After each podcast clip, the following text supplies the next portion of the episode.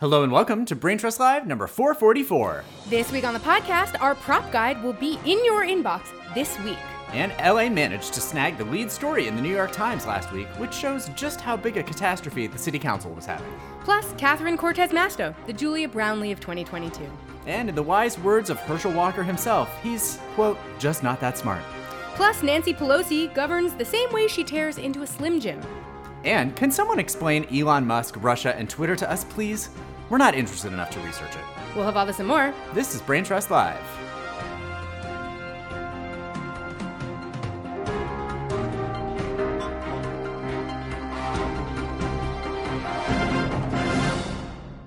Hey y'all, I'm Brent. I'm Lila, and you can find us on the web at www.braintrustlive.com.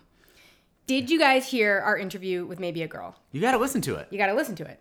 We posted it last week, Yeah. and your ballots are in the mail if you're anyone but Brent. And so Where is my ballot? I don't know. We're on a real search for Brent's mail ballot because it, God. he's the only person in America, well, in California, who hasn't gotten one yet.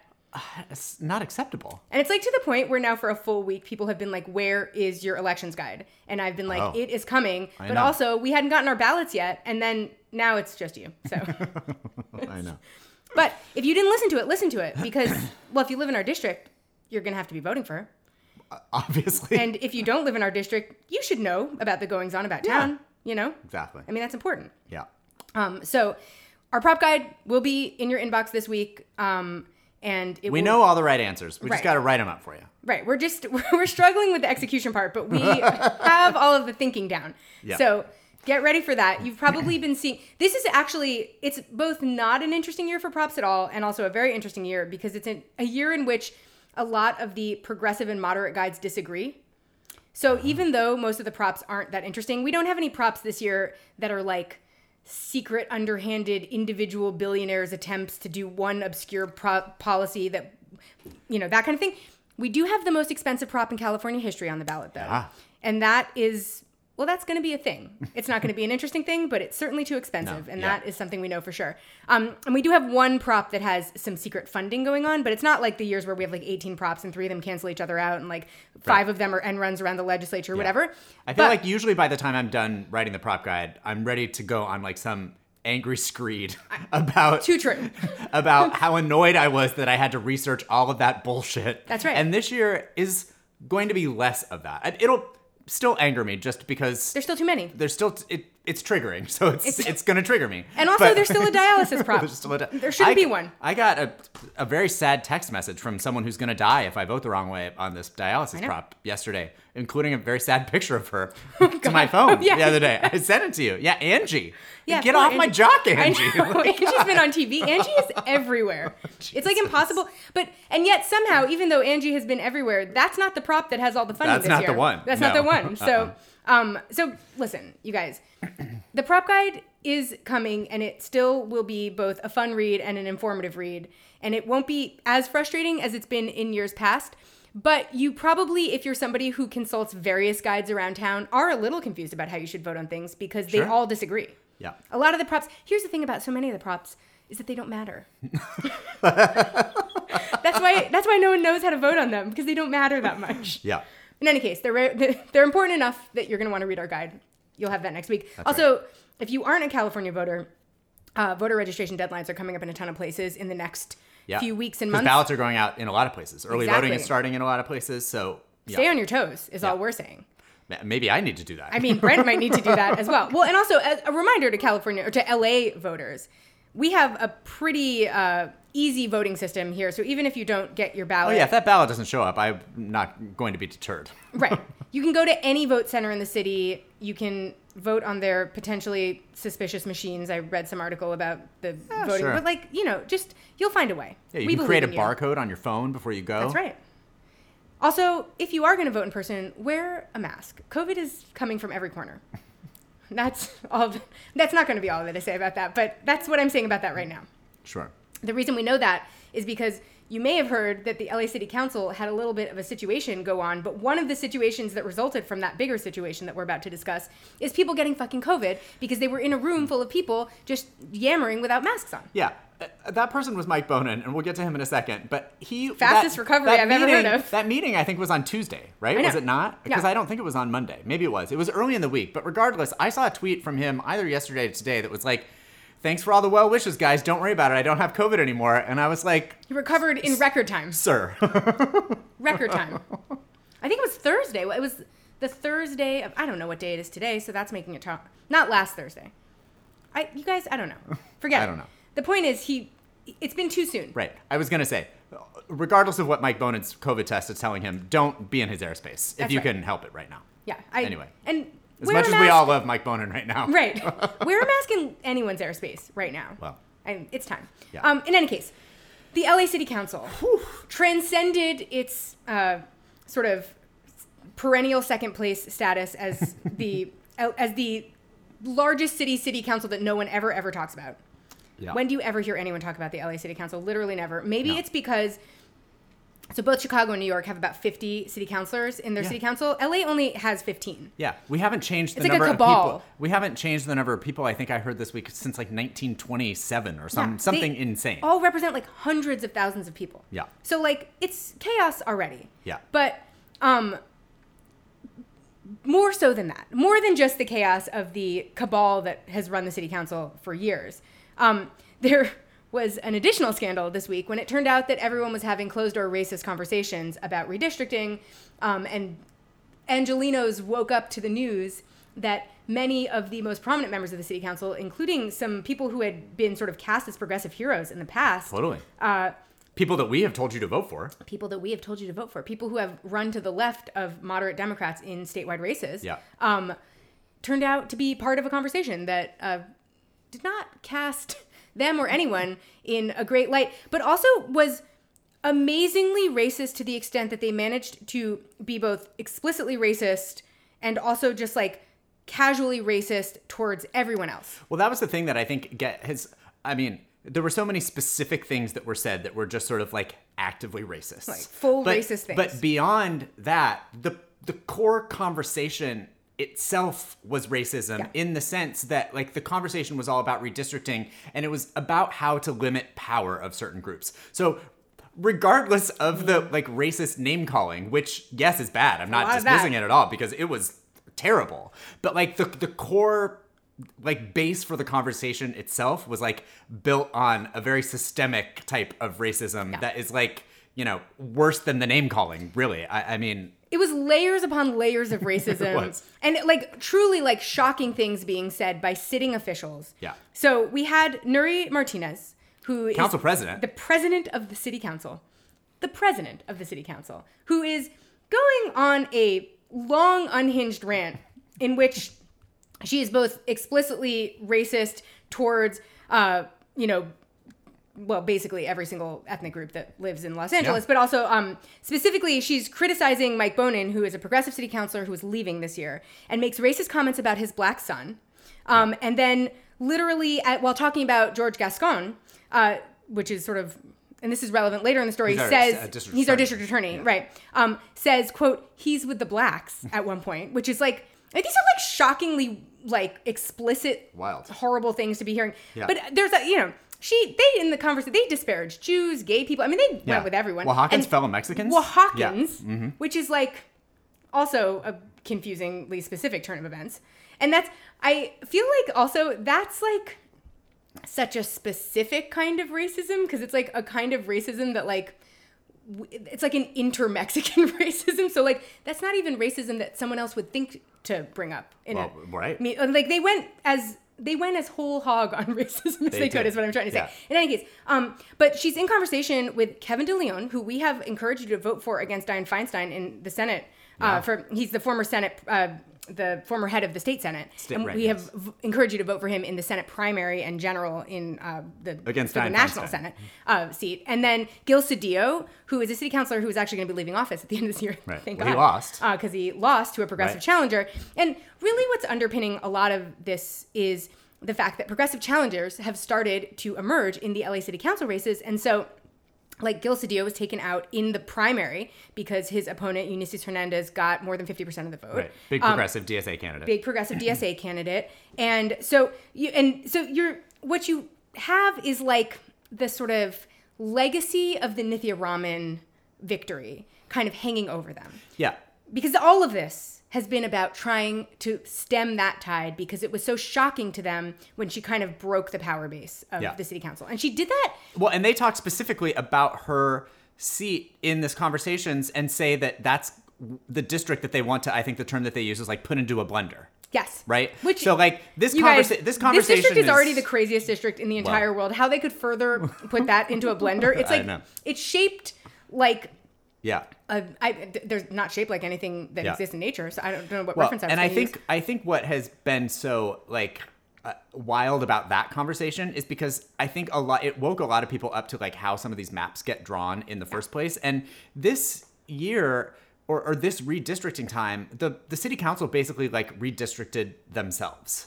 And and like the, it used to be a much more open process and I, I believe that it was done by independent commission. I, I'm not sure the exact details, but like they sort of like took over more power themselves to draw those districts this year. And now you see, um, you know, uh, uh, Mitch O'Farrell out there being like, we need to look at the, how we r- draw these districts, and we need to like really, uh, you know, uh, have Like a lot independent of to, redistricting committee. independent- right, and we need to like add more city councilors, and we really need to overhaul how this is right. And it's just like Mitch O'Farrell, if you don't know, is also a known terrible person, and we just found out, I think today actually, that one of his either current aides or former aides or whatever was actually in this meeting. Of course. and, of course. uh, so and and he's now the um The, like, you know the, the the head of the, sort of temporary has taken over the- for Nury Martinez right and so but we knew he was horrible he might also lose in November potentially anyway he's, Yeah, he has a in a very progressive he's, challenger. he He's a progressive challenger who's you know could could very well their primary was close uh, and it's a rematch because those are the it's those are the two that moved on but you know I I- it's like I- think what has there's it's like you said there's layers. What obviously the name calling I was what immediately like set people off and rightly so. But then everybody sort of like started looking at like what the context for all of these conversations were and then it got even m- more gross. Yeah. No, it's like a really shocking for it's like Nixon level shocking that they were taping themselves having this conversation anyway. Like don't have these thoughts in your head, but if you're saying them out loud, don't put yourself on tape. I mean, Wild. good lord. yeah Like, i don't think we st- I st- we still don't yet know who was recording I no, don't I know. do we But you also as a public official, if you are not already a like thoughtful person, which you should be anyway, you have to assume you're being recorded all the time. You can't say stuff like this in Well- closed door meetings, even if you think that you're in a private meeting. First of all, it it's already problematic that you are breaching the public trust, even having these conversations in private. Well, that's what I think actually, and they weren't actually really private because Ron Herrera was there and he's not at the city council. Exactly. So I actually think this week the DOJ has said that they're opening up an investigation They because need it's, to. it seems like there were probably some some laws about how this was being discussed in a, t- a meeting like this and not you know with the public or like actually being available to the public to see could have been actually illegal regardless of its immense racism. Well, that's, I mean, like, that's, Ron Herrera is the head of the LA County Federation of Labor. He's Right. already had to resign, but He's he was resigned. also in the meeting. Right. Like, we're not talking about also like a meeting that was happening in like, you know, Martinez's living room, like privately. No, this was with an her official family. meeting. This is an official meeting. Yeah. So the the breach of public trust was uh, massive and shocking, and I will say, the the the residents of the city of Los Angeles really do come to play in moments like this in ways that I don't even see people in New York react when Oh. crazy shit goes on. I mean, Good for us. I feel like if if there was one thing we learned from that uh, police funding meeting where everyone kind of like went off the rails, Yeah. it's that like when Angelenos are upset about something like this, they show up to the public comment period like in full force. Oh, yeah. These the public so here's what happened. They decide they're gonna hold a city council session after all of this. Yeah. Protesters show up. Because Martinez, Cedillo, and De Leon have not resigned at this point. Yeah. They're just like thinking they're gonna resume business. The entire city shows up to protest. Right. About 30 minutes before the meeting, Nury Martinez did Yes, she takes a quote leave of absence. leave. Right. She's since fully resigned. She's but yeah, fu- she took a, that's right. she's the only one, though, Right. but Before the meeting, she had just took, bef- she took a leave. Takes a leave of absence, and so Mitch O'Farrell is suddenly leading the meeting. An- another terrible person that nobody likes. Yeah. Um. Threatens to have people forcibly removed at one point, which went over as well as you might think that it Yeah. would. Right. And there's like, by the way, there's like protesters in the you know council chambers, but there's also protesters like surrounding them in the building. Like it's not a great scene for them. Um, in any case, Mike Bonin comes and delivers remarks that are widely you know heralded as Cries. you know cries, yeah, um, and gets COVID, and then then the public comment period starts. Right. And I love an Angeleno public comment period when people are really pissed off because Yeah. my favorite thing about them is no one like everyone comes up to the stand and the first thing that they say is something like first of all fuck you. And, then, and then they deliver their comment. And it just is like over and over and over again people come up and they're like the first thing is you all fucking suck and you should resign. They- like everybody started their comments just like amazingly. And like my mom made us listen to the entire comment period over dinner. It's just like two hours of people Yeah. screaming fuck you to the to the Yeah. city council. A lot of people Um, saying I'm with the blacks. but yeah, also, the other hilarious thing to- was that the, people were saying "I'm with the blacks" as if that was like an organizational affiliation that they had, which was kind of amazing. Um, but to this very moment, Nury Martinez is the only one of them that has resigned. yeah. So Even Joe Biden said that they Joe should resign. Joe Biden had to learn who Gil Cedillo is. I mean, that's the world that we're living in right now. I Joe. Biden had to find out who Gil Cedillo is. Yeah. This is not. No one has time for that. Um, No. But so you were positing a theory about why they have not resigned that I think is the correct theory uh, that you and Jeremy were talking about. Well, earlier. yeah, I mean, I think that like, uh, you know, look, we already one of the conversations that they're having in these meetings is who is going to take over for someone because they ha- I think had to appoint someone uh, at Right, some point for somebody, and they had a long conversation about who was going to be like the best for them essentially, right? So my guess is that they are all well. First off, like you said, you know, um, uh, or no, it's O'Farrell actually who might lose his his seat. But um, Cedillo has already Cedillo lost has his already seat. lost his seat. Yeah. I think they're probably either a waiting for the elections to be over, or they're trying to find somebody who is. it- It's a power play essentially yeah. right now, right? Like, I mean, they're all telling Trying to engineer a replacement right. that works for They're, they're all telling Kevin De Leon that he should uh, resign publicly anyway Right. but privately i'm sure that they're all probably meeting very closely with him to try and figure out how this is going to work when he actually resigns what i don't understand and this is another thing that jeremy said is that you can just say that you're resigning right. And then I mean, no you moves. still you still do eventually have to at some point, but like you can be in a period of I'm going to resign for the next month if you want to be. Yes. I, you know, I like. Well, and that's what I um, think is frustrating about this situation. It's bizarre that they just think that like they're just gonna like, gonna go about business. Yes. It's like, no, you have to make moves to say that you're resigning. Like Cedillo doesn't because he's leaving. Right. He should anyway. He should, should. resign right now. N- none of the three of them, and frankly, most of the rest of the council, but certainly none of the three of them, deserve to be in public office, being paid by taxpayer funds, or in any way serving the public after having revealed themselves to be of this kind of character. Yeah. So, like, I don't even. Like, it is better to have no one representing you than to have like complete assholes representing you who have breached your trust. Yeah. So like to some extent, I'm just like you have to resign. You have to. You can participate in advocating for your constituents to your heart's content because you can do that as a private citizen. Yeah. And you know certainly you have special access if you're a former city council member. Yeah. But you you do not get to continue to take taxpayer money. Uh, to pay your salary, you do not get to continue to have a staff. You don't get to continue to do those Yeah. things if you have breached the trust, the public trust to this extent. Yeah. I don't think. So I'm like kind of shocked that these resignations have not like they have had time to figure out a replacement situation. I mean, and maybe given how terrible they are, they should have thought about this before this all came out, just in case. Seems like that's Ugh, Um, wild. but so in any case- it's just so. It's also just so anti-democratic. It's you know, so and I think that you know this was your note, and I'll let you take most of it. But I'll just Go for I, it. I- No. no, you know, I mean, I Little, think that like you know we're seeing you know all of these guys are Democrats. Obviously, we've talked a lot about you know Democrats talk about like how you know saving democracy is like number one on their list of things to do, and then they've you know made sure that a bunch of election deniers and you know January 6th people have won their primaries because they'd be easier to beat in a general election. They've done that all across the nation. They're probably going to lose some of those, right? so sure. like this and then also, you know, some of you might roll your eyes at us, but we've certainly seen two presidential primaries Right. where there has been anti-democratic meddling going on. And I think it just just sort of rolled your eyes. Fuck off. well, right. I was actually find a different podcast. Right. But you know, I, I think that like that was the another thing that sort of like felt there was a layer of grossness for me that maybe some other people didn't specifically feel, but it was just like it's like you said, it, it blows up any sort of you know uh, guys that the Democrats are under that they're like really some like out here trying to save America and save democracy and like you know be one with the people. It's like you're not. So I, no, and it also it puts a really um what I think is a more honest face on that kind of meddling as well. Because I think a lot of the Oh, time yeah. you imagine this is happening in like official closed door meetings where people in suits are having respectful conversations about how they can like thwart the will of the people. Right. But that's not actually what we now have evidence is happening in these meetings.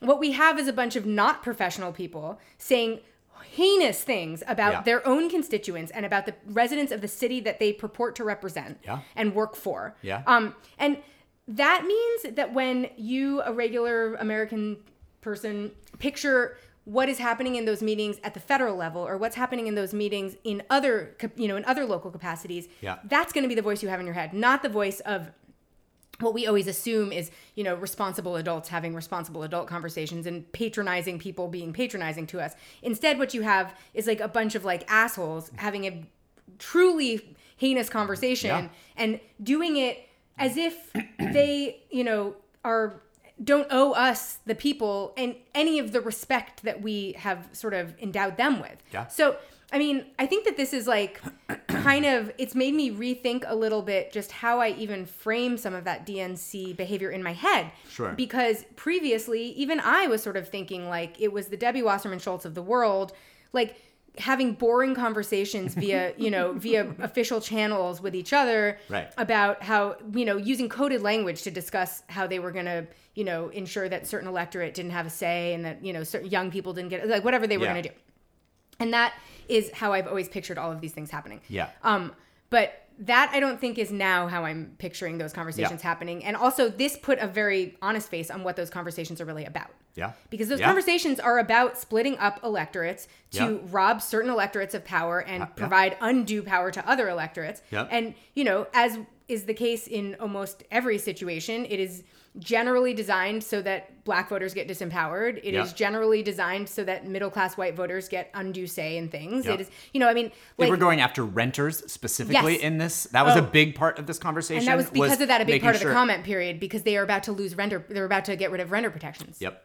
in, in a city that has the worst housing crisis in the country. Yeah. I mean, it's like it blows your mind. it doesn't blow your mind because they're obviously assholes, but like it blows. It's like, Yeah. like how don't how could things be that bad? I mean, unbelievable. I know.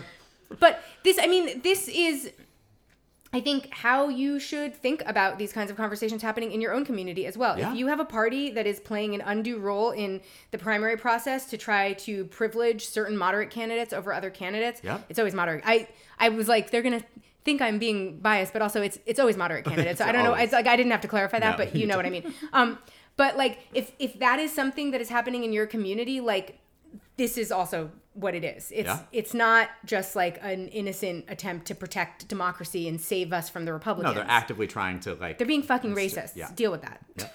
like, Yep. um. So in any case, what the the fact? I mean, the thing that impressed my parents the most about this was that it made the front page of the New York Times. they were just like, if the New York Times thought that the LA City Council was the most important national news in the country, then like thing, things are topsy turvy. If there's one city that New York City does not respect in the slightest, it's LA. I can confirm that as somebody who basically splits time between the two right. um, constantly faced with questions about why I would come back to this kind of a shithole. I mean, just pe- know. by people who've never been here. I mean, people Weren't who there like nearly riots when there was that article about like how the bagels were good in Los Angeles? Yes. I, people reference it all the time. and what's even worse is that people in LA will reference it to me, and I'll be like, I can't give you this, you guys. right. I'm sorry. I don't care what the Times. Said. It doesn't even matter what the article said. I looked at the article and I was like, certainly not. this is not, I'm not willing to entertain this. And I just moved on with my life. So, yeah, that's, the, if, if, if LA City Council made the front page, the main headline in the New York Times, then like shit has really hit the fan. I guess once Biden weighed in, it was like, what other news was there? I know. And that is embarrassing, you guys. it is. And we can say all of this because we don't technically live in the city of West Hall. I mean, the city of uh, I know LA. we can't. We can't. um, vote We're not for any of these responsible people for any of these people. Yeah. We are currently panicked about who we're supposed to vote for Oh in our god! own city council. You guys, our city council race is a true mess. A true Yeah. mess. And also, a true mess. Fred Savage is running. Ben Savage. I mean, Ben Savage is, damn it. Yeah, ben no, Savage is running yeah, from of uh, Boy of Meets World, fame. Yeah, Is running for uh, uh, for West Hollywood City he's Council. fashioned himself as like a very pro-police. Yeah, he's like the law and order candidate, order in the- candidate. the, West Hollywood City Council. There's so many confusing signs because there's also someone named Steve Martin running, but it's not the Steve Martin. But it I, there's Steve Martin signs all over Yeah. my part of the neighborhood. I, I don't know who that is. Um, it- I, I, I love it here. I know I. Screw Our- whatever your New York City people our say because are like, the this best is in what, West They don't get this. They don't get this, and no. maybe they think that they don't want it. But like, No, what a, you do. What a delight. Listen, after I started getting campaign mailers from a candidate a few years ago whose main issue was to get them to disallow the use of Grindr at city council meetings, I was like, I'm never leaving here. I can never leave this place. This is too amazing. His campaign literature had Dorothy's red shoes on it. I mean, that's what we have here. Yeah. In any case, what a place to live.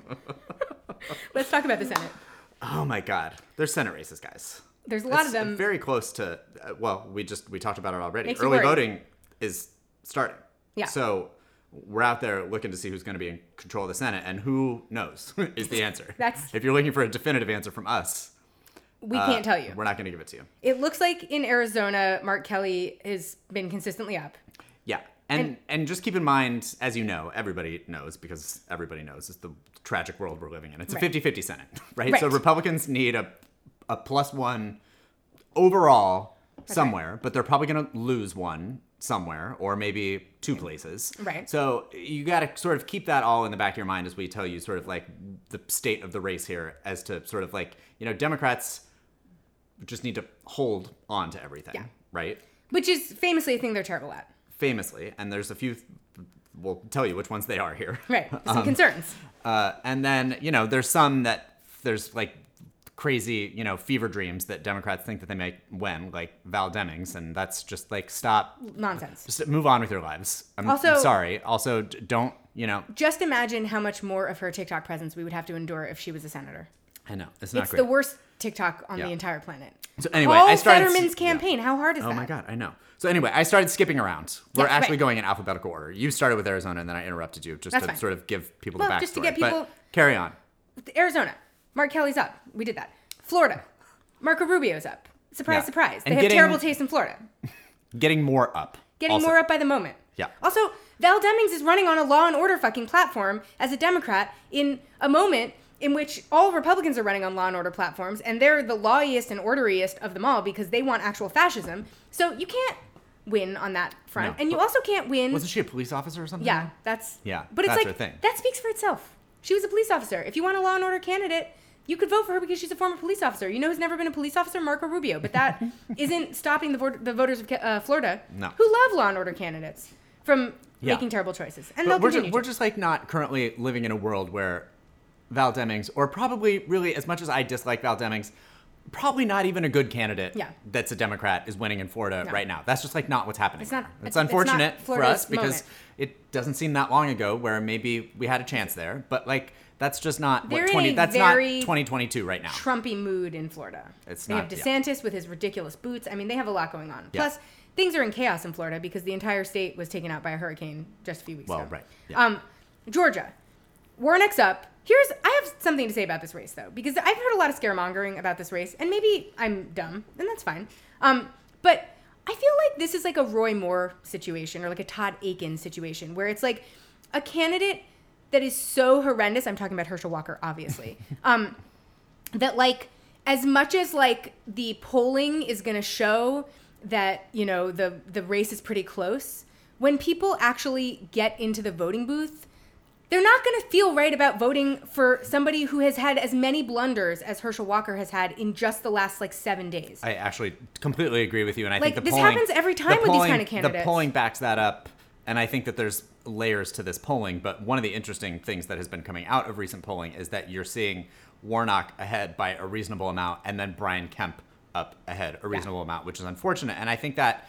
You know, in large part, does speak to the fact that like people just don't have a comfort level voting for Herschel Walker. I think there's Jeez. pieces of that that might also point to potentially Stacey Abrams not being the world's greatest candidate, and I, I would you know, not be shocked me. to I hear don't you care. say. I, like, but I I would just, never ask you for that because I uh, think that that is true of Stacey Um, Abrams, but But you know, I think that's going to be an interesting thing to look for in that race specifically is whether you know Raphael Warnock is tired of having to drag people over the finish line with him. But and he- I'm sure he's happy to do it. Certainly, Right. he would love Stacey Abrams to be the governor of, course. Georgia. But currently, the only reason Jon Ossoff is the senator from Georgia right now Right, is because because, Warnock. Raphael Warnock is just out here Jon Ossoff's just like a famed loser. drag, dragging losers over the finish line with him. No, and I also this points to why it's so important to have good candidates. candidates. Warnock is a good candidate. That's Yeah. why he's the sort of the Yeah. the lead force on the Democratic ticket in Georgia. It's Yeah. why he's able to kind of like pull out some of these wins for people who really have no business winning anything. Yeah.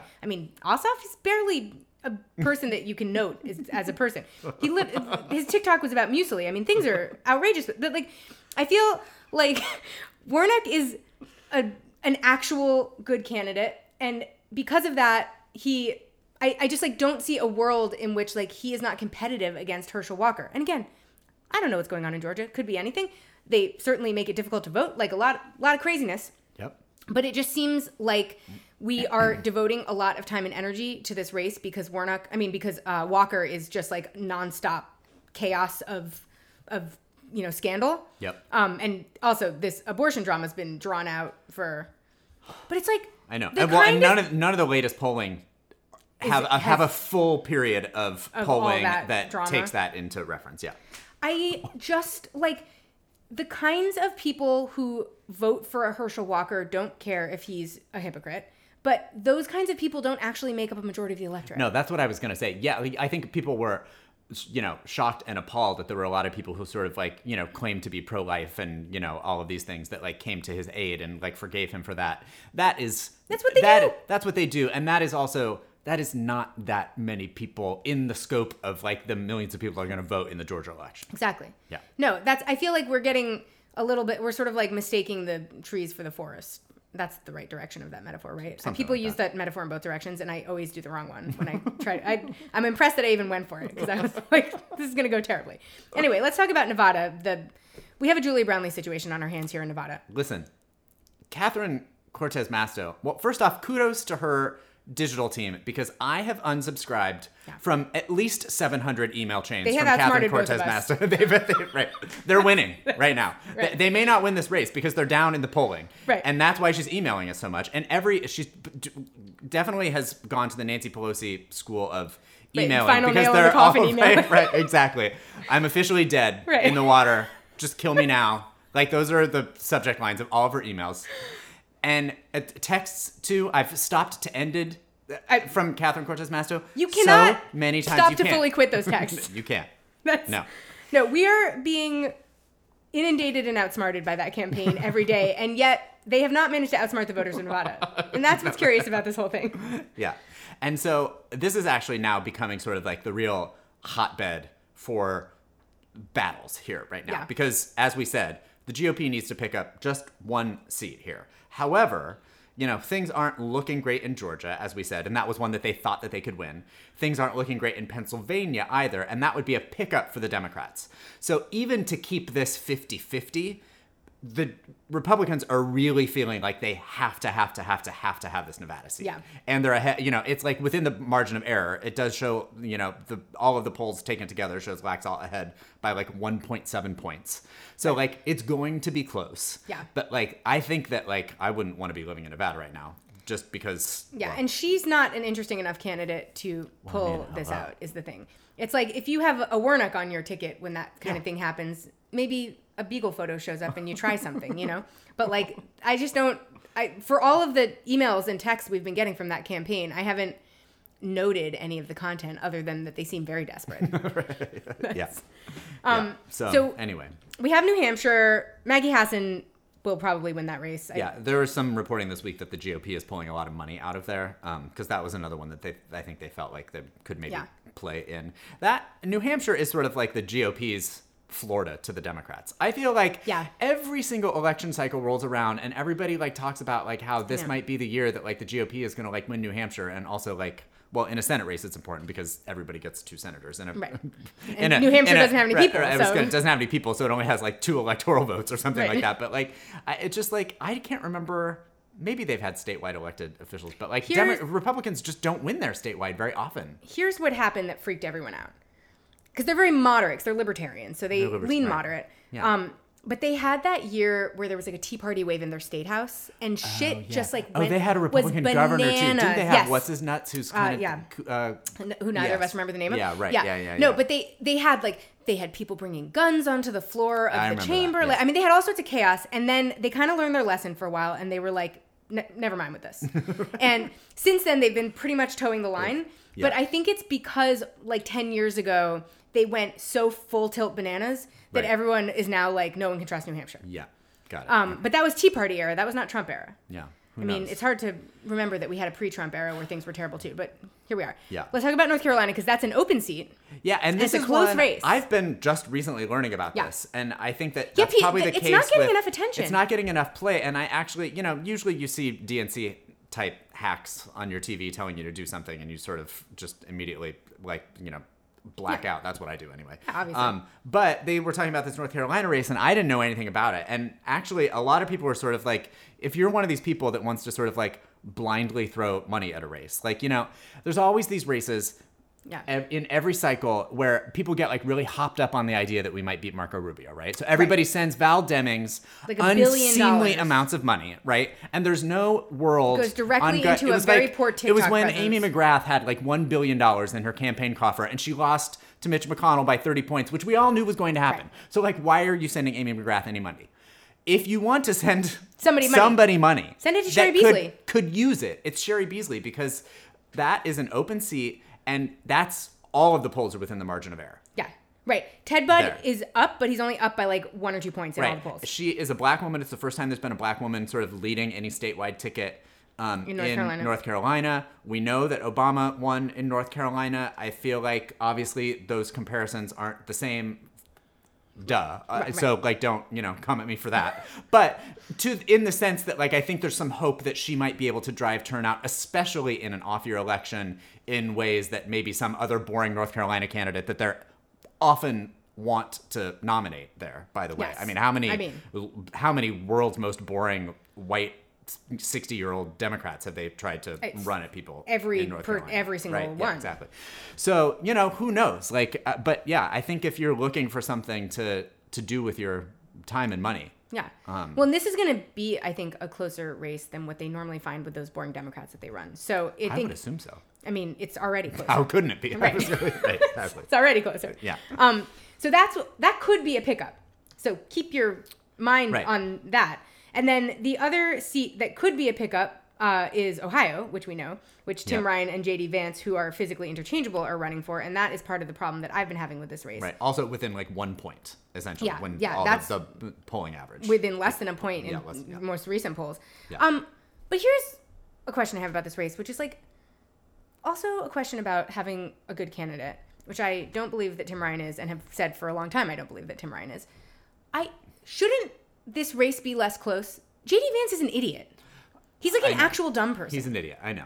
he wrote one best-selling novel, or not novel, memoir or whatever. Yeah. Right. But it's like beyond that, Yeah. I what has he brought in terms of thoughts or ideas into the Uh, none. mix? I know. So like, how is it that Tim Ryan, a man who looks like a linebacker and also claims to love meditation, and that is the only thing that I know about him, I know. is not just wiping the floor with this? I man? know.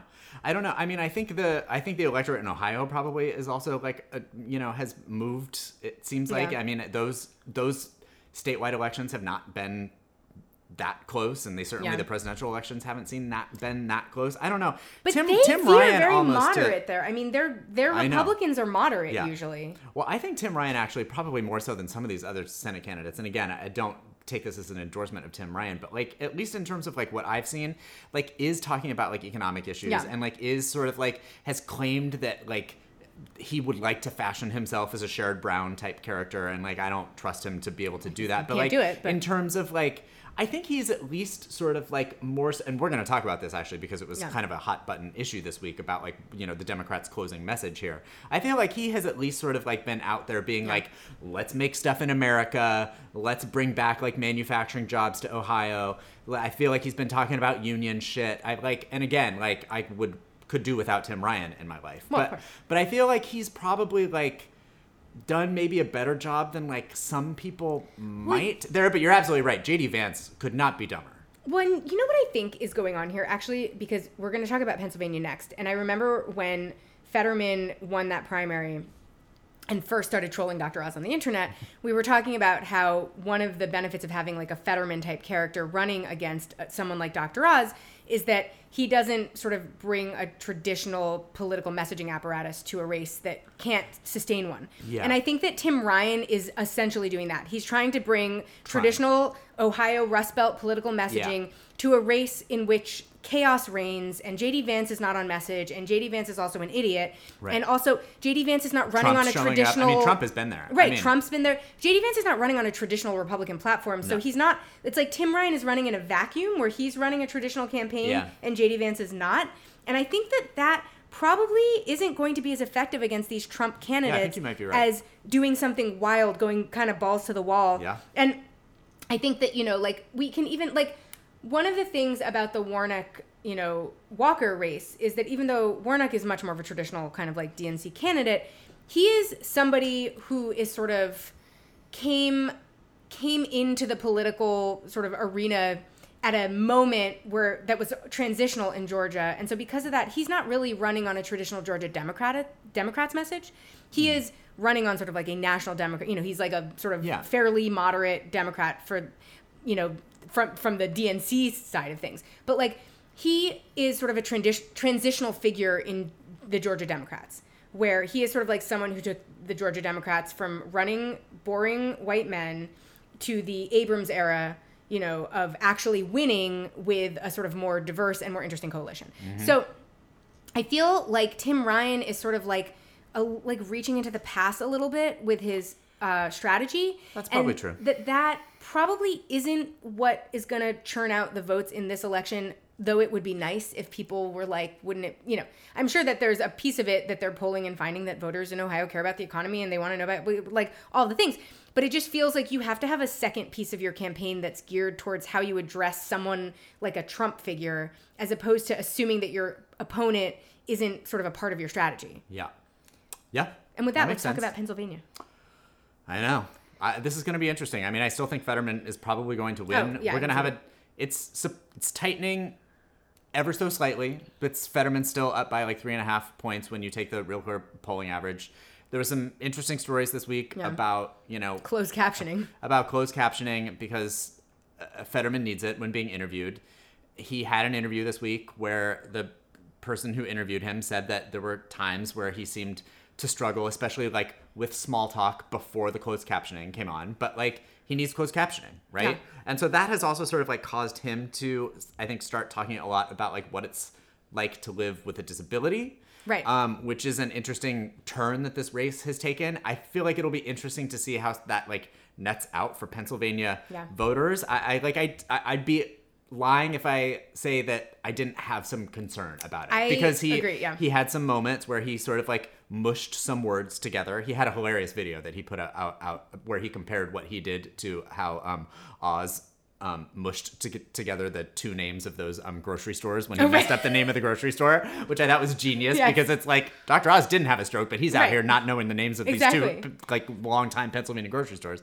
Um, but you know, I mean, it's not it's not nothing. I would like it to be nothing, obviously, Of course. right? Yeah, but, like, it- no, I agree that it's worrying. it- yeah. And with the, the race tightening, it's just, So that debate, I think, is going to be like a very telling. yes. Um, Well, and I assume that Oz is going to go on a real attack, sensing that this is his sure. one opportunity. Oh, If and he- he's going to take every single like shady advantage he can to. I mean, even just to the, even just in talking fast, so Yeah. it'll take longer for closed captioning to like. I mean, like he's going to do whatever he can to like try and trip him up and like have him not know what he's saying. Yeah.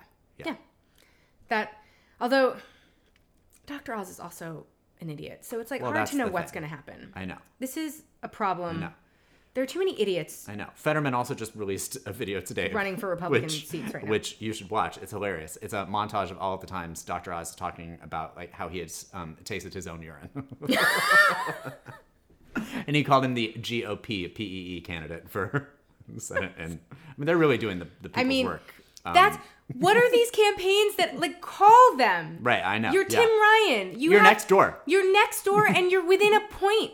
Call them. Right. What is wrong with everyone? I know. Because. JD Vance has Vance has definitely done something that's stupid. Let's I- be honest with ourselves. I mean, you guys, that's it's almost like they have too much to pick from with these people, and so they're like struggling because they're just like we don't want to talk about it and seem like we're petty, but it's like Right. be fucking petty. petty. This is the internet. I know. In any case, there were also some Senate debates this week. Yeah. Oh, And lastly, Ron Johnson, really quick. Oh, yes, right, sorry, That's the last. That's the last one we're going to update you on. Johnson, the Real Clear Politics polling average is up 2.8 percent. Right. Also, that's another one where if you're like looking to throw money at a Democrat, Yeah. Mandela Barnes is Mandela Barnes was ahead in a lot of the polling. That's been weird polling happening in Yeah. Wisconsin, and we've, as it turns out, if you've been alive for any of the last presidential elections, we don't fucking know what's going on Right. in Wisconsin. No one knows how to So- poll Wisconsin, so that race is open as far as I'm concerned, I and agree. you should Yeah, you But- should go wild right for it. but you can understand why like most of the projections like on the whole have the democrats retaining even if it's a 50-50 retain Right. because the republicans have to pick up one and like look Their maybe slate of candidates maybe is- they pick up nevada but like then they're also looking at a loss in pennsylvania and Right. they're not going to be able to get this pickup in georgia and they could potentially lose in wisconsin and they could potentially lose in north carolina and they're going to lose in new hampshire so like you know you'd rather be the democrats probably at least in the senate because these statewide races Yeah. just play out differently than you know specific house districts do because it looks maybe not so great in the it doesn't look great in the House. we'll get to that in a second But also, the House, because of redistricting, is Also- a yeah, whole new field. So we truly know nothing about. And that, Yeah. I think, that could net out terribly for us. I mean, we're talking state governments set up these districts. So, like, obviously, it could get the state government situation right now is a nightmare. So, like, it could only, it could get worse and worse and worse. Um, but that's something, an important thing to keep in mind is that we have like no fucking clue what's going on in Yeah. the House because it's all new districts. So, but let's talk about the debate moments first. Um, because The Warnock Warnock and Walker- Walker had a debate, didn't disappoint did not disappoint. Um, Warnock was just a regular person at a debate. Walker said um, almost nothing of any value other than hilarious things that were misspeaks and misunderstandings. i just love that he is doubling down on this fake I know badge the police badge. that he pulled out He was given an honorary badge. he's got a lot of them apparently Yeah, that's what happens. You get honorary random shit when Yeah. you when you're a football guy. Yeah. One of the issues in this race has been that Walker has been going around talking about like how he's basically like an active duty police officer. Yeah. He thinks he's a policeman He thinks he's a policeman. because he's been given an honorary badge. Yeah. Or maybe several honorary badges. But like, there's going to be an interview tomorrow or Monday as you're listening to this that's going to come out with Kristen Welker from NBC, where she explains to him because she asks him about it, and he mm-hmm. goes on like this long tirade about like how he has all of these, and if any of these sheriff's offices want to call him up, then he can. Then he like basically like he thinks he's an on-call police officer. Yeah. Right. And so Kristen Welker explains to him that the National Sheriff's Association says that an honorary badge is quote for the trophy case. Yeah. Like he literally does not understand that he's not an Active not on active duty police officer. that's what we're at. That's where we're at, you guys, with this guy. Ooh, he also doesn't understand what type 1 diabetes is. I mean, and you guys, even, like Surprise. surprise, but also it feeds into a larger misunderstanding about just like what healthcare is and how it works. Yeah. Like he doesn't understand basically any issue that's not a personal issue of his, as far as I can tell. Yeah. Because they were talking about the price of insulin, obviously, Mm-hmm. because that's It's a concern to people. concern to a lot of people. Yeah. Insulin users, diabetics, for example. Yeah. Um, and Walker, first of all, it doesn't seem to have heard of type 1 diabetes because he, se- he seems to think you can fix diabetes with diet. And Yeah. basically kind of made a comment that implied that if you have diabetes, it's your own fault. Yeah, that's exactly what he said. He said at the same time you got to eat right because Warnock may not know and I know many people that's on insulin and unless you're eating right, insulin is doing you no good. Like, it's, that's, no. That's a different kind of diabetes. And also, type 2 diabetics still need fucking insulin. Anyway.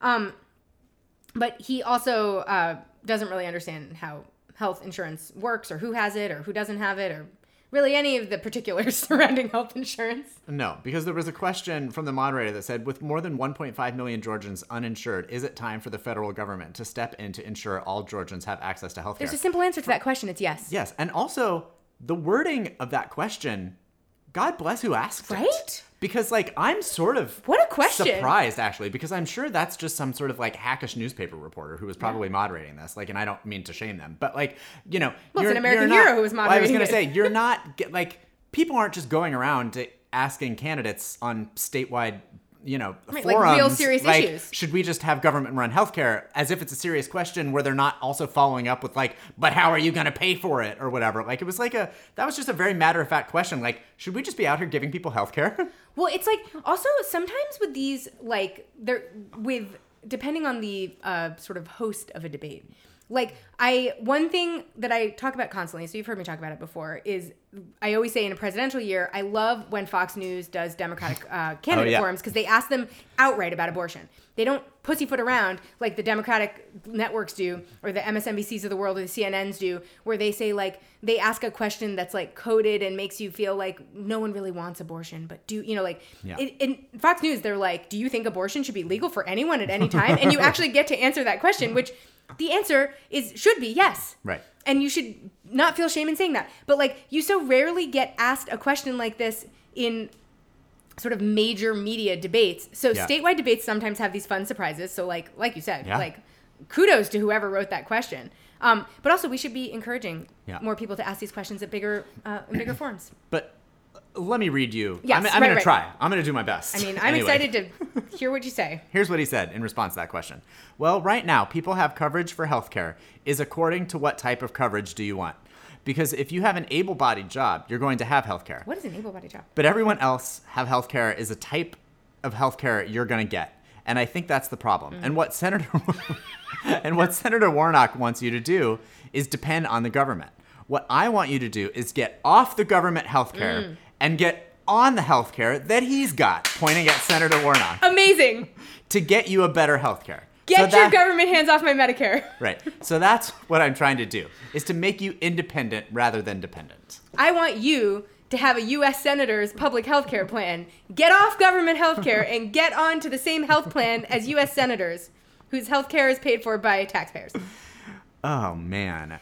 This is the most roundabout get your medic get your grubby federal get your hands off my medic get your government hands off my Medicare that I've ever heard anyone say in my life. I, I want somebody to ask him at the next debate. Oh, there's one tonight that he's not showing up to, so they can't Right. ask him. But I want somebody to ask him, Ask his chair. ask his chair, whether he thinks that we should um, abolish private insurance companies.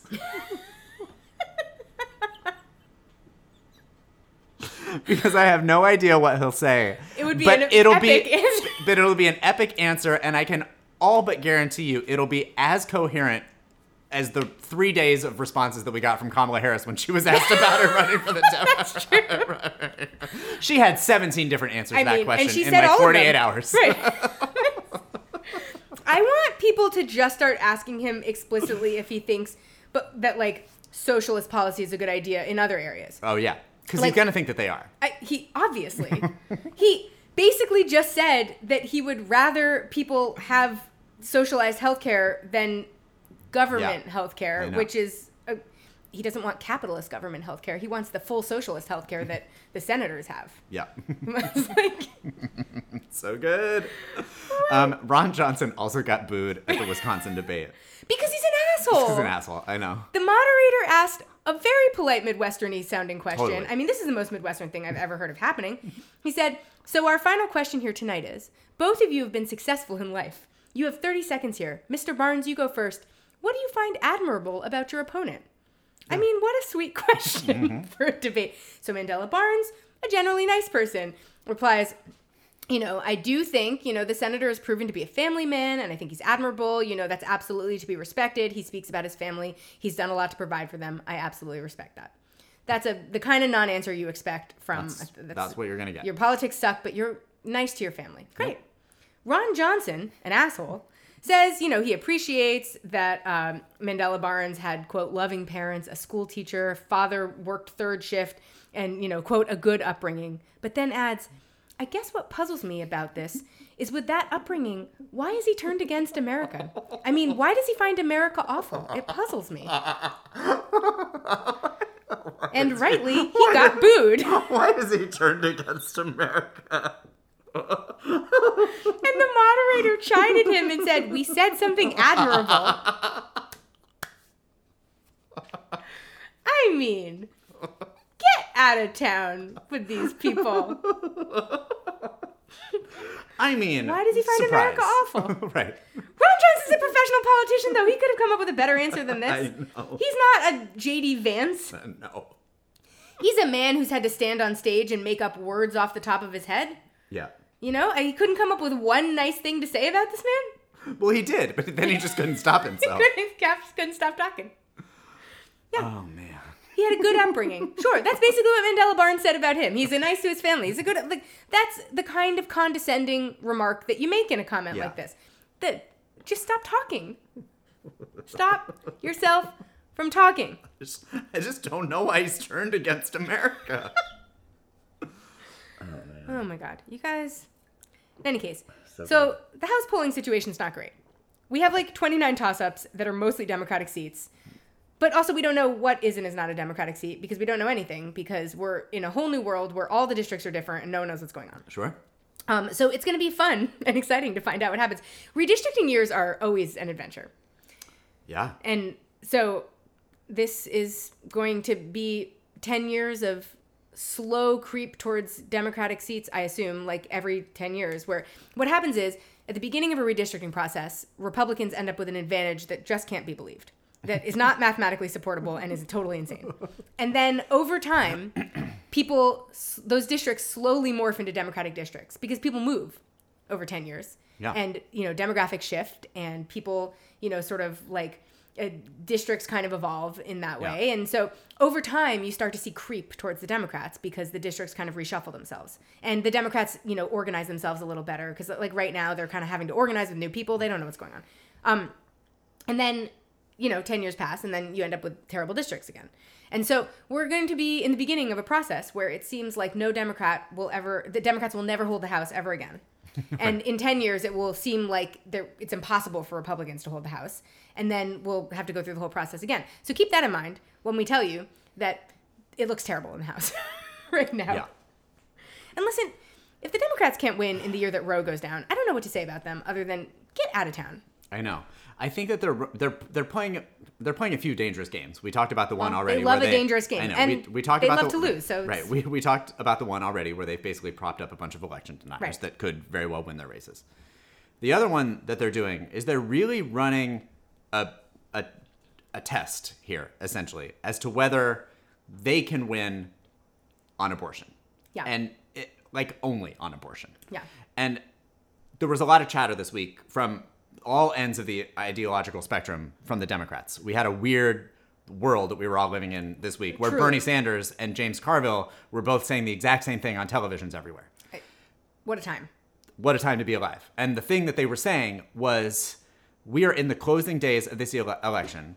Every single poll that you look at has the economy as the number one concern for all voters at like 100%, Right. basically. And then all other uh, issues in the world at like 0%.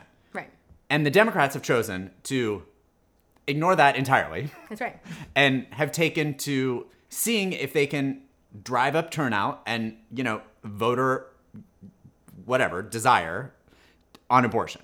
And Yeah. maybe it'll work. But the idea that they have chosen to like and look maybe they don't want to talk about the economy because it's not super great. I, that is my guess um, but you still want to say like what you could do, and there are things that they could sell, like not a ton of things. We were just talking about insulin. I mean, for seniors, they did cap it. You know, I mean, like there and and Yeah. it it just seems like there are things that they could be out there with. I also think it's like if you want to run on abortion because you want to remind voters that there's this really critical thing sort of on the in in the background that is going on, great. You actually don't have to run on one issue though when No. you are the full Democratic Party. I know. It is enough that voters know, first of all, Democrats haven't done shit on abortion. I know. So maybe if they took an action that made us think that they would actually act, that Well, would be interesting. Yeah. But threatening us with the idea that they need us to elect more than is reasonable to expect. You know, they always need two more senators, they always need more House seats. Like, they can never actually act on the abortion issue. So, that's a real dangerous game because they have proven that they're ineffective on the issue. Yeah. But you can also say, listen, this is an issue that we will continue to fight for you on. Yeah. But also, we recognize that there is more in your life than just abortion. I know. And and I just don't think that we have any proof at all that this will work. We know that this is not an issue that has driven voters in previous elections the way that has driven Republican voters. I think a lot of people got real hopped up on the Kansas results, which was for a very which was for a specific statewide proposition that people were voting for. And lest we forget, I have to remind people of this all the time. There was not a there was not a competitive Democratic primary going on. That was Right. voted at the same time as the Republican primary. And granted, a lot of Democrats obviously showed up and voted, but a lot of Republicans voted for the Republican candidate and at the same time voted to not, you know, That's- ban I- abortions. People are going to vote. People are going to, regardless of their feelings on abortions, Republicans are going to show up and be Republicans. That's right. So, uh, like, maybe your hope is that it just drives up turnout, and maybe it will. But I just don't know that there's proof that that. I also think this Will happen. further kind of it does, polarizes an issue that at this moment for all of our sanity should actually kind of be divorced a little bit from the two party system because plenty of Republicans would plenty of Republicans are not pro life but don't care that much and certainly are going to keep voting for you know Republican Yeah, they're going to keep voting for Republicans, even but- if they're pro-choice. and like, they are going to be privately pro-choice and they're going to be like this issue doesn't affect me and i don't care Yes. and so what that means is a vote like the kansas vote that you're talking about first of all the kansas vote was framed in a very specific way that was designed to appeal to republicans because it was about freedom Oh, they, yeah. the, the the movement that you know organized around it was co- like called Kansans for constitutional freedom. We interviewed them on the other podcast, and I asked specifically about this because I was curious, like what you know how they had sort of strategically approached that vote, knowing that they were in a very conservative Oh, state. yeah. And they were like, well, we wanted to frame it in a way that kind of wasn't about the issue of abortion, but was about the issue of freedom we talked about what messaging would resonate with our voters. So, specific, like, we know how the issue of abortion polls, and we know that it's massively popular for people to have the right to have an abortion. Right. And we also know that a lot of those people are not going to vote for Democrats. But a lot of Democrats are people who don't show up for elections. Right. So we need to figure out how do we thread a needle where we can both drive the frustration, you know, use some of the frustration because certainly lots of women have registered to vote over this issue. Yeah. It has driven like a huge surge in voter registration. So like that's great. How do we make sure that those voters though are showing up for democratic priorities Yeah. and are not sort of lulled into thinking like this can't just be a referendum on that because it needs to be a referendum on that obviously Yeah. but i mean it this this is not actually like the right format for a referendum on that because a referendum on that issue would have to be about the issue itself because almost everyone knows Yeah. that a majority of americans a vast majority of americans are pro-choice so Yeah. this this is not like this is just sort of like doing what the republicans do with the issue of women's Uh, yes, reproductive right, yeah, freedom totally, you know yeah. it's sort of like politicizing it to a degree that makes it an immovable topic. And what we actually need to do is, I think, separate it a little bit from the kind of like polarized political parties because I feel like that's how Ray Ray's here, you guys. But I mean, that's how you actually protect women's bodily autonomy. Yeah. You can Yeah. use this forever to try to drive people to the polls and never do anything about it well, right. which is what their plan is. But that's as cynical as what the Republicans do. Totally. So, like, if you want to run on this issue, fine. Yeah. But you have to tell me one other thing that you're gonna do. Yeah. Agreed. Yeah. Yeah. Ray Ray's thirsty, you guys. If We'll you're see. hearing water slurping, it's because Ray Ray's been holding her tongue, trying desperately to I wait know. She until the almost end made of it the whole podcast. But she couldn't. She's so little. She needed water. In any case, before we go, let's talk about the January 6th hearings. yes. They the theme of this week's hearings uh, was just like a recap of the whole. They were going to do a big recap because this hearing had been rescheduled for the fake reason of Hurricane Ian, but actually because they weren't ready. Um, but it mostly featured Nancy Pelosi being an icon. Your main Yeah. takeaway from this hearing was that we have done January 6th hearings and that Nancy Pelosi was being iconic during January 6th. like it's literally like all that you probably saw from what was hours of hearings um, was a video clip of her tearing into a Slim Jim and saying that she wanted to punch out Donald Trump. And that's all you really needed to see. That's, that was it.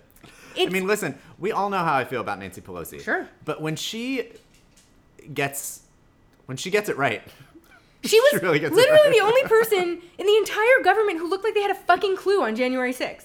I Um, mean, she she's yeah. there and like Chuck Schumer's struggling to keep up. Like she says she's just been on the phone with Mike Pence and he's like, "Well, I called the vice president elect." It's Right.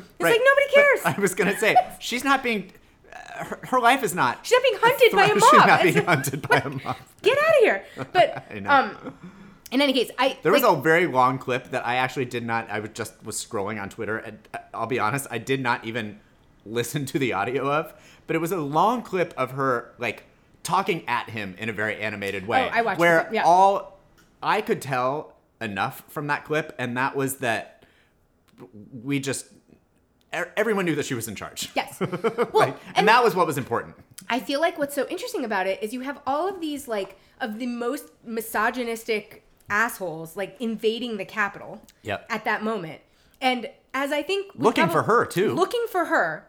And of course, the only person who has one fucking clue about what to do and is able to keep a calm, level head and just start thinking and like Yeah. start doing stuff is Nancy Pelosi, which I feel like is sort of the perfect embodiment of like what has gone wrong in government right now because like this we we elected an angry mob of men who like like Trump, you know, like this Yeah. sort of like Yeah, right. this Trumpy misogyny, this grab him by the pussy, like you Yeah. know, assholes, you know, who feel like their you know main claim to authority or their main claim to deserving the authority is that they're like manly and tough and like then you have them cause an actual coup attempt Uh-huh. and like the one person who's walking around is like an 82 year old tiny lady in heels who's like tearing into a slim jim and just tell and the only one keeping a cool head in the situation. Yeah. like she is this is like the moment that her leadership was designed for. Because i mean like we have talked a lot on this podcast about a being mad at her a lot but also how she like how she can deliver a vote if she needs to deliver a vote. If you if nancy pelosi decides she's going to do something so often she's doing something we don't want her to do which is the problem. But if she decides she's going to do something it gets done. She delivers. She can always deliver. And so like this is sort of like the moment that that promise really came to fruition i feel like because she is like out there like saving America by single-handedly essentially on January 6th. Right. It is documented in all of these like this BTS footage of her just like roaming around like trying to get a handle on what's going on, saving the vice president, like whatever. and like at the same time we're like watching all of these like men act like fools Yeah. all around her outside of the room she's in. Chuck Schumer looks very needy like he wants her approval the whole time. Uh-huh. Like I mean, what a what a moment. A lot of cloth masks going on too. Oh my God. Or or none. It's or, but, it's outrageous how bad they are at masking. but they're boomers, you know? yeah. I mean, that's what's going on with boomers. That's it. Yeah. Not my parents because I keep it tight. I run a tight ship. Good. My But you're not there anymore though. No. I know. Can they keep it up? Well, I told them I was like, I'm going to be doing some check-ins. we're not we're not we're not going to get lax just because I've exited the scene. Also, I They haven't had it, have they? they haven't had it, and I would like to keep it that way. Yeah. No, for sure. I would like them, Impressive. mom, dad. Yeah. I know. Good job, Nordstrom. Yeah, like to keep the Nordstrom Bobro clan uh, clear of COVID, uh, and I hope everyone's cooperating now that I'm gone. But, Yeah. Um. In any case, so they made it sound like this was going to be the last hearing. I have questions about that for three reasons. Yeah. One, they did it at 1 p.m. Eastern, which means that it wasn't a primetime hearing, Yeah. which makes me think that you can't end your final argument can't be in a midday hearing. Yeah. Your final argument is prime time. Everyone knows that. That's common sense. So that makes me think that they know Maybe more they think the prime time is going to be the Trump one. Well, that's they decided to subpoena Trump, which means they're continuing on to continue on. They Yeah. voted unanimously to, unanimously too. But I also have my own conspiracy theory that I've been working on that I've been peddling for a while now, which is that the person who actually will end this is Mike Pence. And now I have some thoughts on timing, which mm. is I think I think Pence will ultimately take the stand. And listen, I'm prepared to be wrong, so like don't worry about it. But I still believe Pence will ultimately take the stand. I think he will not do it until after the election, and I think he's going to use it as the way to announce his candidacy for 2024. I think he will be the person to put the final nail in the Trump coffin, and he will use that as the launch pad for Yeah. a career that no one wants him to have as And the attempted probably and he won't anyway. get as the president. It's going to be tragic, It's probably. but I, also kind of amazing. It's. I think it's. Yeah. I was going to say. It's the thing that would give him the best shot. That's right. I I He's- still don't think that there's enough. I don't think there's of- enough shot available to him. No, I don't either. But, But if he wants to position himself as the with the best The other the other guy, Possible, like the standard yes. bearer for the non-Trump person. Yes. And I think that after election day, there's going to be a lot of soul searching in the Republican Party about what to actually do. Because some of these Trump Senate candidates are not going to win. Right. And there's going to be some, you know, we're, we're going to be hearing more about the the, the DeSantis candidates Right. that are the, always the early picks that, you know, th- Yep. you guys, I also need to warn every, those guys never become the president. So just like Mm. c- calm the fuck down. If I hear DeSantis, if I hear someone shout at me that they're worried about DeSantis being the president one more time, I'm going to lose my fucking mind. The person who gets named as the front runner at this point in the race is not the candidate.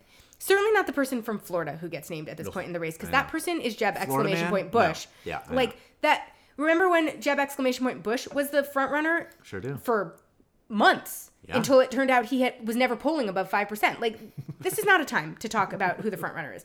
But I feel like the moment, like the moment that we are done with the election of 2022, we're going to be launched full into 2024 chaos. Yep. And Mike Pence could steal the scene if he wanted to Yep. by come and what's so perfect for him about it is he could steal the scene by being his boring self because all that anyone will want to see in terms of leadership from him is the Just quality that he ma- already Right, has just very matter of factly answering questions about yes things. Looking like a real adult or someone playing adulthood at least Mm-hmm.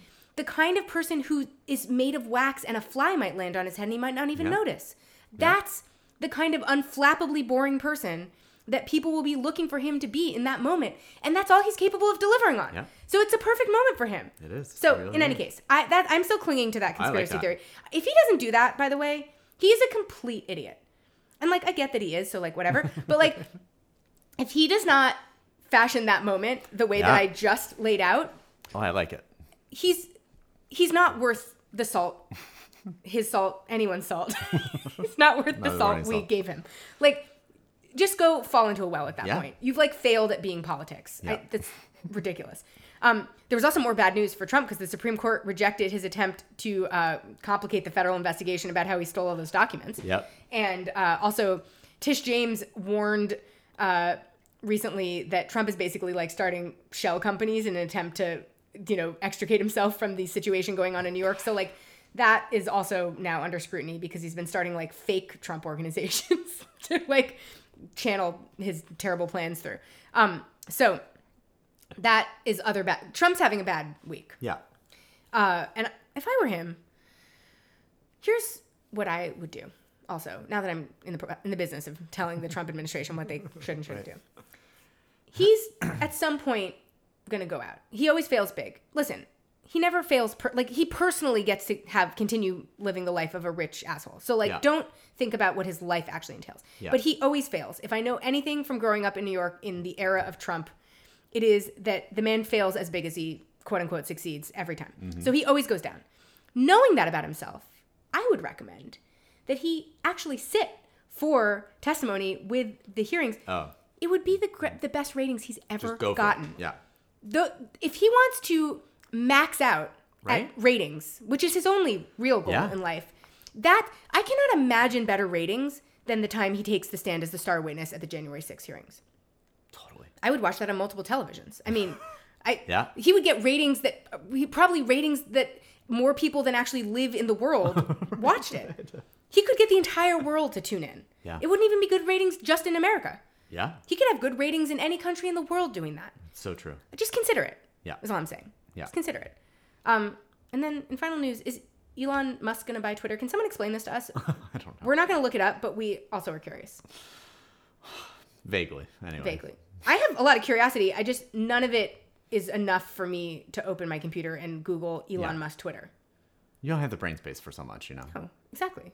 I don't have time for that. No, I don't either. We just walked you through like 100 Senate races and their polling averages. Yeah. I'm not going to look up Elon Musk Yeah. being a foreign agent and buying Twitter. No. So, um, in any case, that's the news this week. That's it. Look for the prop guide. Look for the prop guide. That will be out next week. Um, and, you know, also, once the prop guide is out, we will be also sending out a larger ballot guide if you live in Southern California. Yeah. But we're going to get the prop guide out more quickly because Yeah. that goes to people outside of just Southern California. And let us know if you have any um, you know, specific questions. Yeah. Oh, yeah. We'll always, we'll waste all day researching races in places we don't live. Yeah. That's a thing that we will do. Yep. Um, so we will talk to you later. Bye. Hopefully next week. Are we recording next week? Yeah. I'm, oh not- yeah. Um, yeah, I think so. Yeah, we're recording Great. next week. Great. Okay. we'll talk to you next week. Okay. Bye. Bye.